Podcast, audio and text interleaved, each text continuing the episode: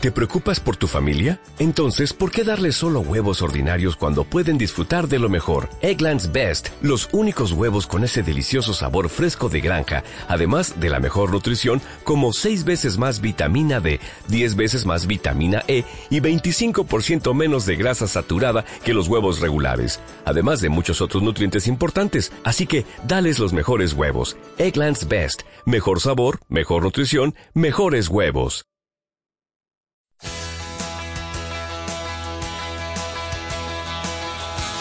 Radio Guardiolato con Juanma Romero. Tenemos que tener la humildad para que el tiempo decida sobre lo que fuimos o hemos sido durante esta época. Messi se mete en el área para el gol de Arca. ¡Gol! ¡Qué golazo! ¡Gol!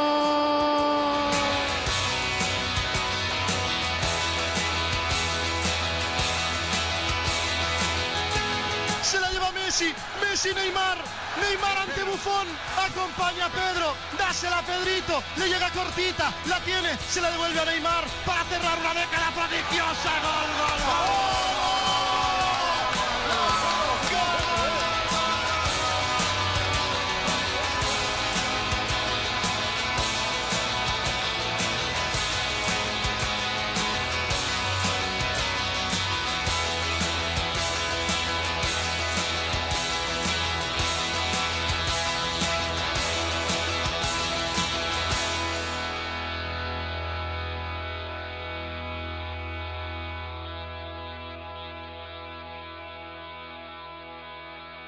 Tenéis que hacer esto y lo hacen. No tenéis que hacer esto y no lo hacen. No, el fútbol es mucho más complicado que todo esto.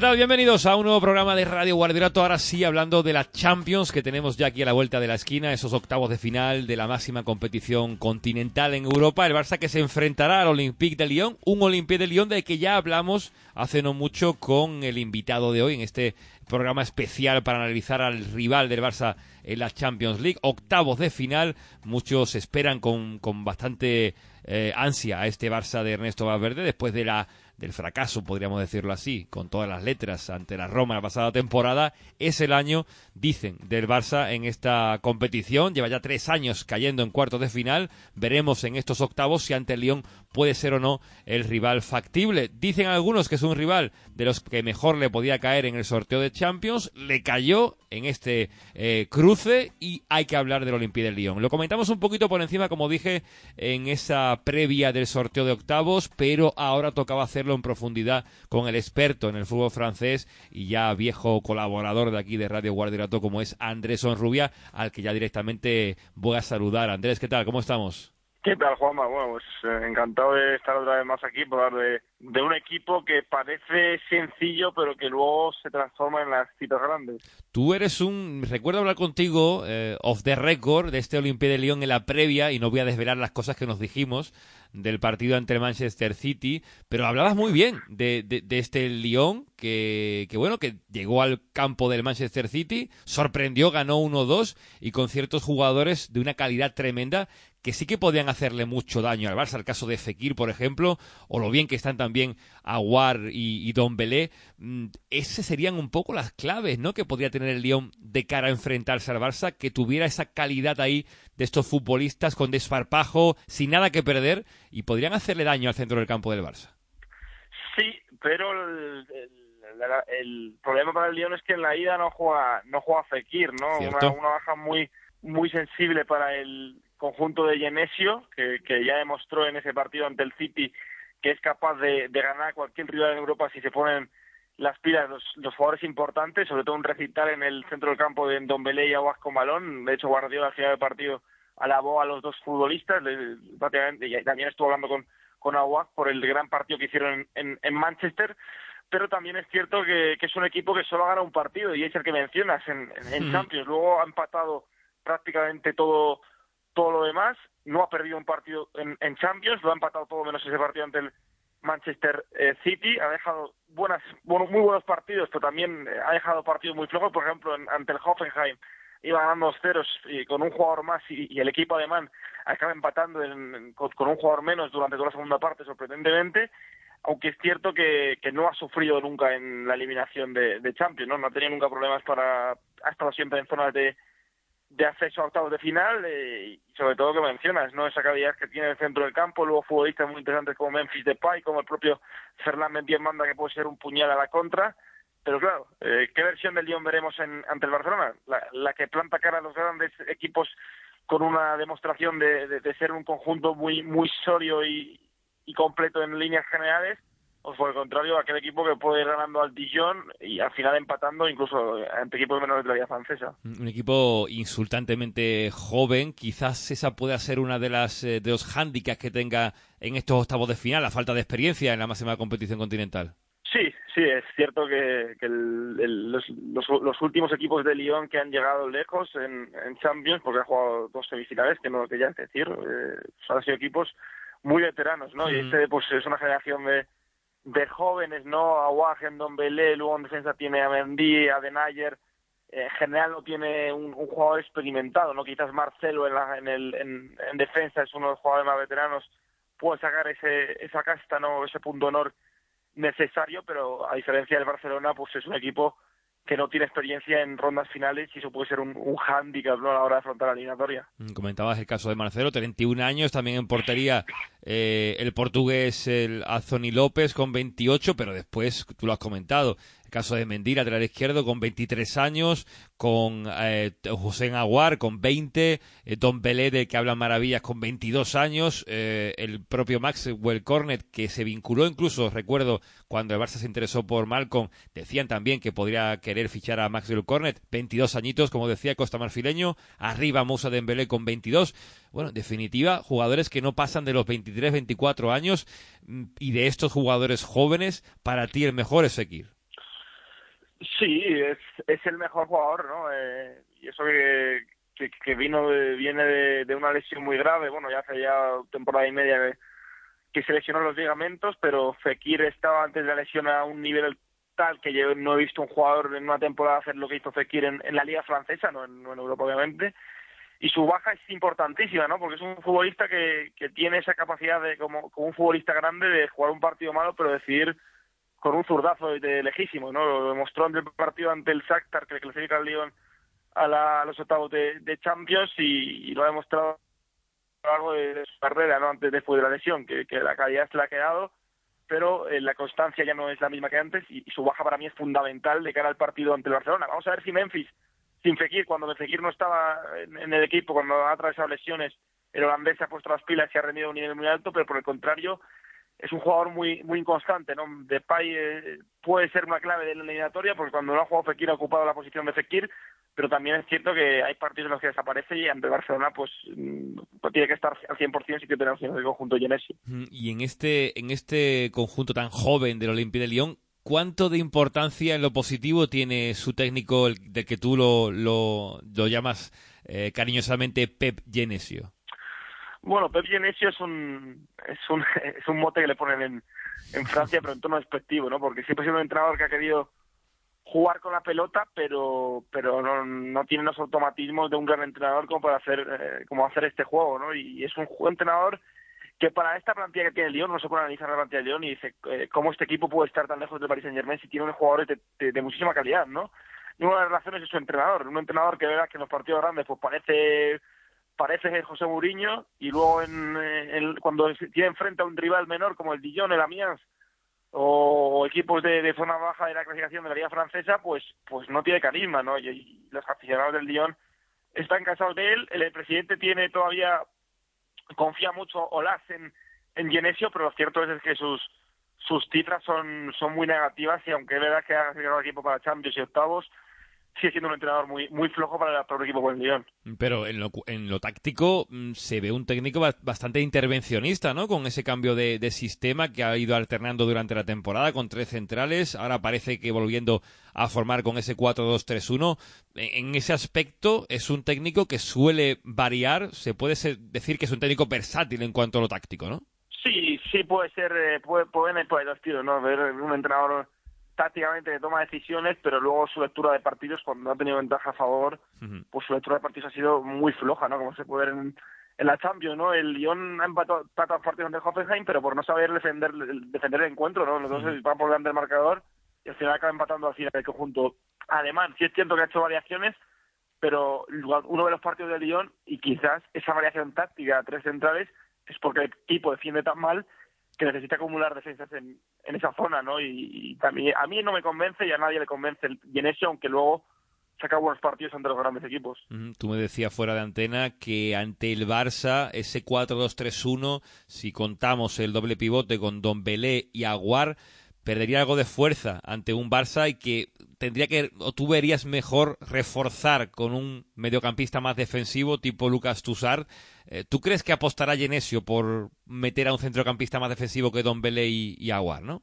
Bueno, es que debe hacerlo. Si el Lyon quiere tener opciones de, de opciones, alguna posibilidad ante el Barcelona de, pasar a cuartos de final, tiene que ser con, con Tusac por detrás de Don Belé y Aguar. Se ha mm. visto que con el esquema de tres centrales, incluso en doble pivote, en Don Belé, del que todos hablan maravillas, y yo quiero, yo quiero decir que hay que ser precavidos, porque defensivamente hablando es un jugador que da el trote y que su espalda es un latifundio para los rivales, necesitan tener un centrocampista fijador por detrás que se puede ser Tusac, aunque ojo, Tusac, que está haciendo el pivote que haya dado el reemplazo a Gonalonso a corto plazo, es un centrocampista muy impulsivo que va mucho al corte, en, pero nunca tiene paciencia y eso puede ser también un hándicap para el Lyon y por eso salió el 11 de Lucas Tusac la otra opción sería ver a Pape Cheik Diop en el, en el doble pivote con el Nombelé. Es un doble pivote que funcionó muy bien ante el City en el primer partido que gana el Lyon en, en Champions, pero Diop de momento no está teniendo, ya no está contando para Genesio en, en, los planes del Lyon. Mm, y si tuviéramos que ir línea por línea, yo te voy a preguntar al experto en fútbol francés como Andrés Onrubia, que bueno, que los recuerdo siempre, pero lo digo ahora también aquí en plena conversación con él,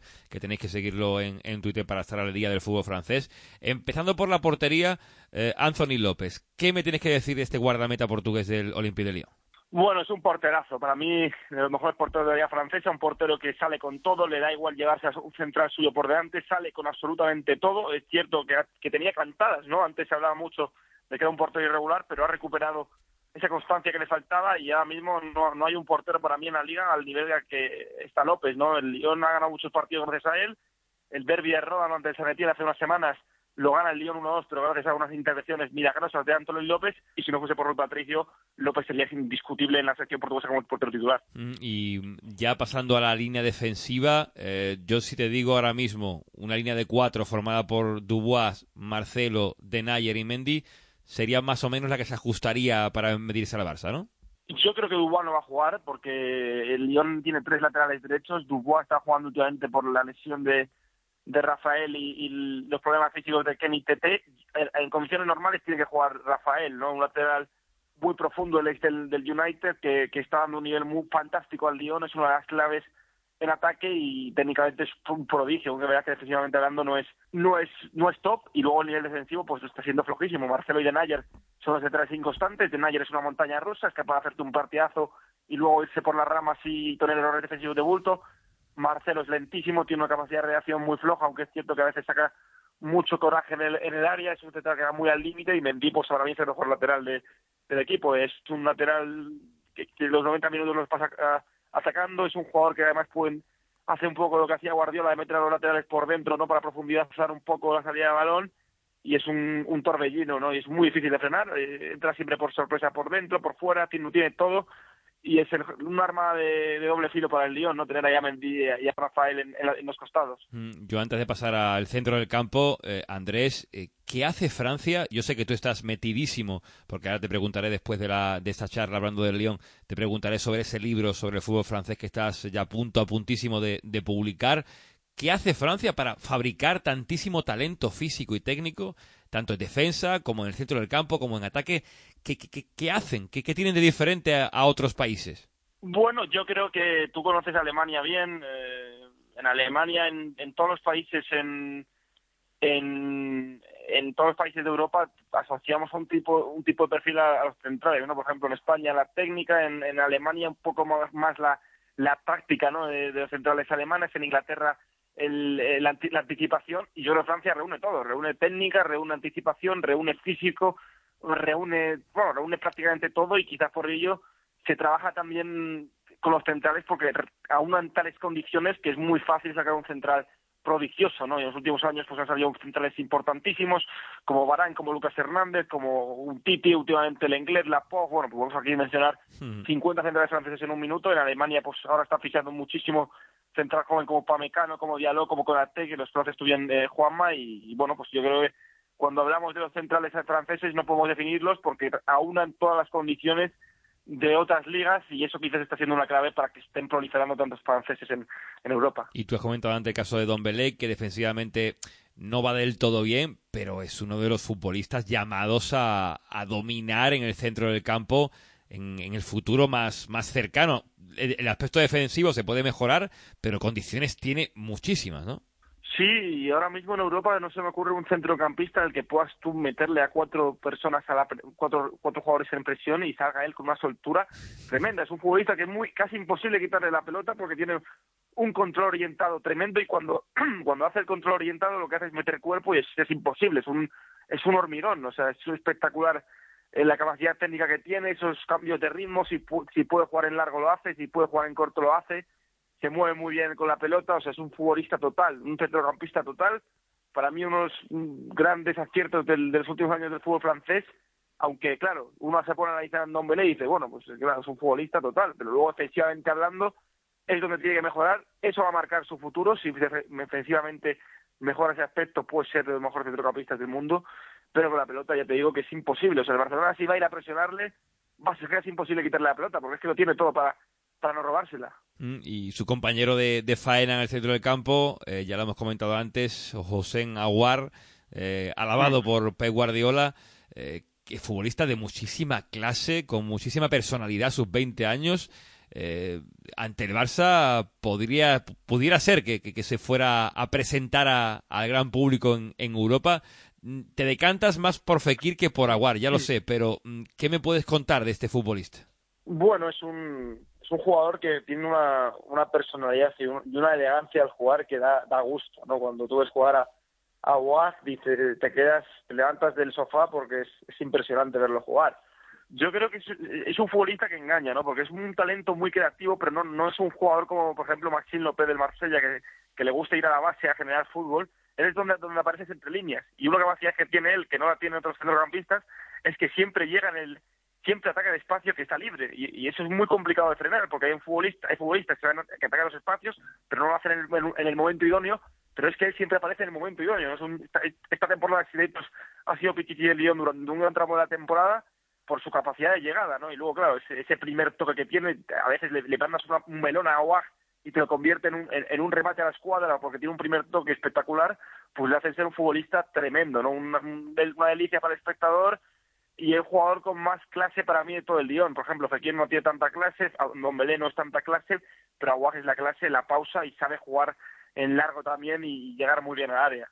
Y contando lo que ha dicho Andrés, de que Fekir no podrá jugar en ese partido en la ida eh, en Lyon ante el Barça, todo parece indicar que Tussar formará en el centro del campo y nos quedan por comentar seguramente, Andrés, dos aspectos importantes ante un Barça que siempre deja los carriles bastante abiertos con las subidas de, Jordi Alba, sobre todo el caso de, de Maswell Cornet jugando por, por la derecha y de Pay por la mm. izquierda. Se presume que serán los extremos que jueguen en el Lyon en el partido de ida. Sí, falta la duda, ¿no? La duda es si mete ese doble, eh, ese atusaje en el, en el, pivote, tendría que jugar con Memphis en escorado delantero, ¿no? Porque yo mi duda es saber si Memphis va a jugar en la posición de, de Fekir, pero sí, Maxwell Cornet es un caso muy extraño, ¿no? Porque es un jugador que técnicamente es finísimo, porque es que tiene una técnica muy, muy, muy depurada, y luego tiene no tiene protagonismo en el Lyon. Y de hecho, jugó dos partidos ante el City de titular en Champions, y en los dos se salió. De hecho, en el partido de vuelta le mete dos goles al, al City, hace un, partidazo. Y eso es lo que mencionas.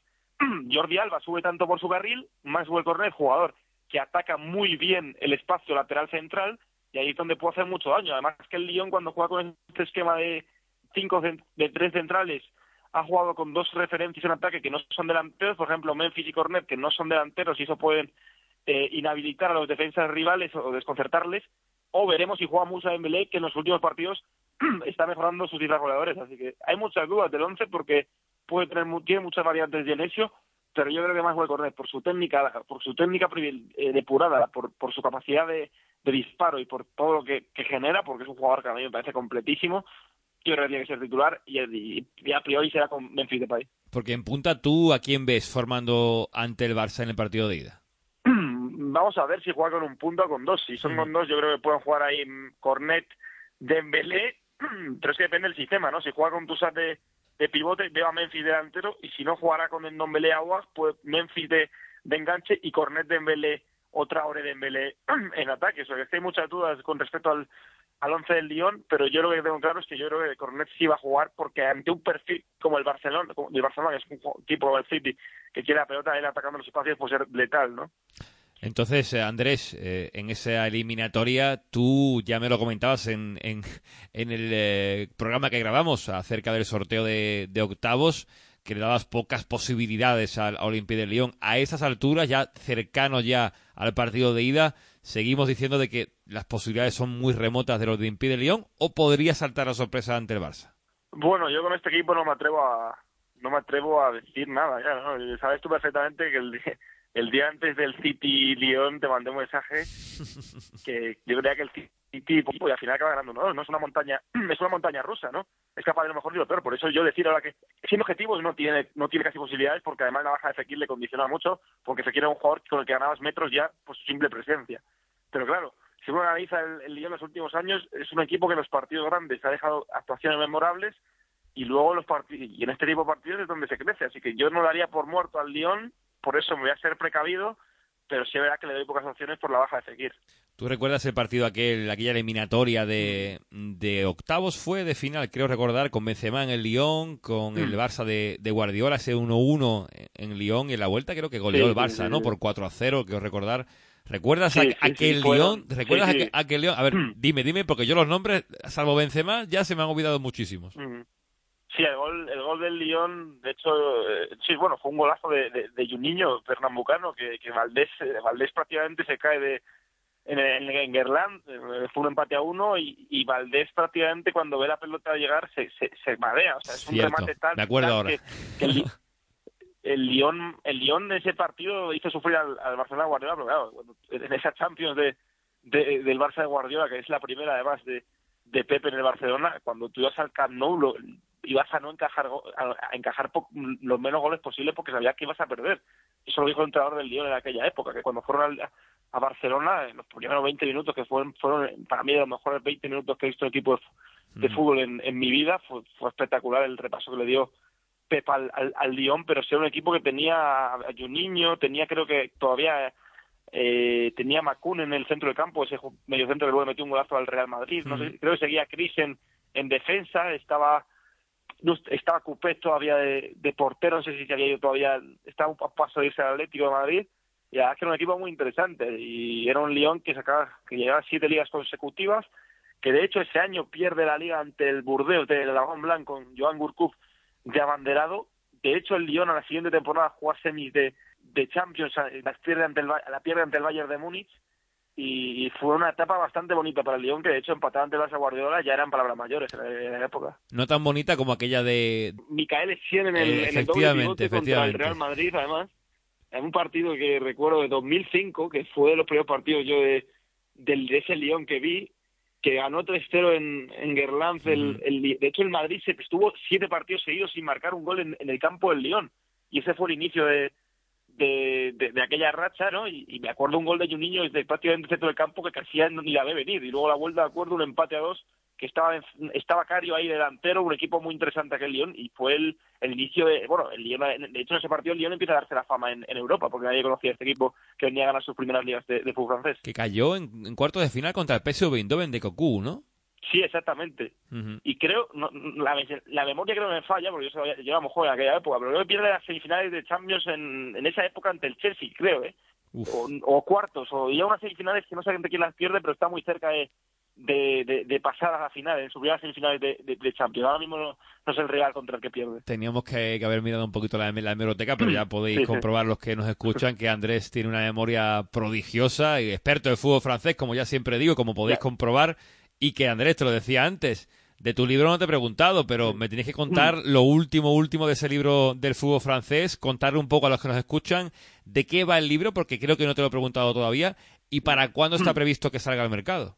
Bueno, pues ya me ha llegado, me ha llegado estos días la, la portada ya, la verdad que ha quedado una portada, ya te la mandaré Juanma, ha quedado muy muy chula, ¿no? La, la portada y bueno, en principio ya definitivamente ya y en marzo tiene que tiene que salir ya, o sea, en marzo ya tiene que estar, está finales febrero marzo ya tiene que estar en las librerías y la verdad es un libro muy, muy, generalizado de fútbol francés, no no es, no es algo específico porque obviamente no hay un libro de, de fútbol francés en, en habla hispana y necesitamos pues achicarlo ¿no? en el mayor espacio posible, pero se habla sobre todo de equipos históricos, ¿no? Ahora el, el Nantes, el Bastia, un equipo que está ahora en quinta división, luego hablamos también de las siete ligas del Lyon, de las mayores sorpresas del fútbol francés, por ejemplo, la Champions de Mónaco con Juli, que luego se fue a Barcelona, y Morientes en aquel equipo magnífico que eliminó al, al, Madrid en cuartos de, de la Champions League de, los Galácticos en la temporada, la etapa también de, de Bielsa en, en, en Francia, y luego jugadores españoles y entrenadores españoles, ¿no? Por ejemplo, Lenio Herrera sale de, que coge el, el, concepto de Catenaccio de un equipo muy modesto del fútbol francés que lleva una Copa de, de Francia, luego los equipos que han llegado a finales de Copa estando en divisiones inferiores, porque la Copa de Francia la juegan equipos de otros continentes, o sea, un, poco un, un, mixto ¿no? De, de, todo el fútbol francés, historias en general, para que se para que la gente que no lo conoce o para que la gente que desprestigia mucho este este fútbol, pues sepa que es un fútbol muy especial y por qué tanto nos gusta la Liga Francesa. Una pequeña enciclopedia del fútbol francés que siempre es, conveniente y intuyo que por esas características que me estás contando del libro pudiera tener una segunda parte, ¿no? Sí, de hecho, bueno, no voy a, no nada, pero yo yo quiero quiero empezar ya por verano, así ya estoy hablando con una editorial para hablar ya de otro pero ya un libro más específico, sobre todo los inversores en, en Francia, es una idea que tengo y, bueno, pues no, te, no te, no más, pero es una idea que tengo para de cara ya a un futuro no muy lejano, obviamente. Y en nombre del libro que va a salir, para que la gente lo, tenga en mente, se puede contar, ¿no? Sí, bueno, en realidad el título es Fútbol francés y luego el subtítulo es Historias, gestas y protagonistas del, y protagonistas del, del fútbol. Básicamente es un, bueno, un título simple, pero se va a titular así, porque ya te he dicho que la portada me, ha llevado hace poco tiempo y ya te la mandaré Juan. Bueno, pues la gente que nos escucha, los oyentes de, de Radio Guardiolato, los mecenas de Radio Guardiolato, que sepan que en este programa vamos, vamos a sortear, como saben que hacemos casi siempre con la gente, la buena gente que se pasa por aquí, sortear un libro de, de Andrés, ya lo adelanto, aunque aún no lo tengo en mis manos, pero como le voy a comprar dos, pues uno me lo quedaré yo y otro lo sortearé para los mecenas porque, y además lo quiero dedicado por, por Anderson Rubia, que ya sabéis que sabe mucho de, del fútbol francés, del Lyon, del que hemos hablado hoy en este especial, pero Andrés, no te muevas mucho porque tenemos que hablar más de, de futbolistas franceses vinculados con el Barça, así que te despido de momento y gracias por este pedazo de análisis del Olympique de Lyon, rival de Barça en, en octavo de Champions.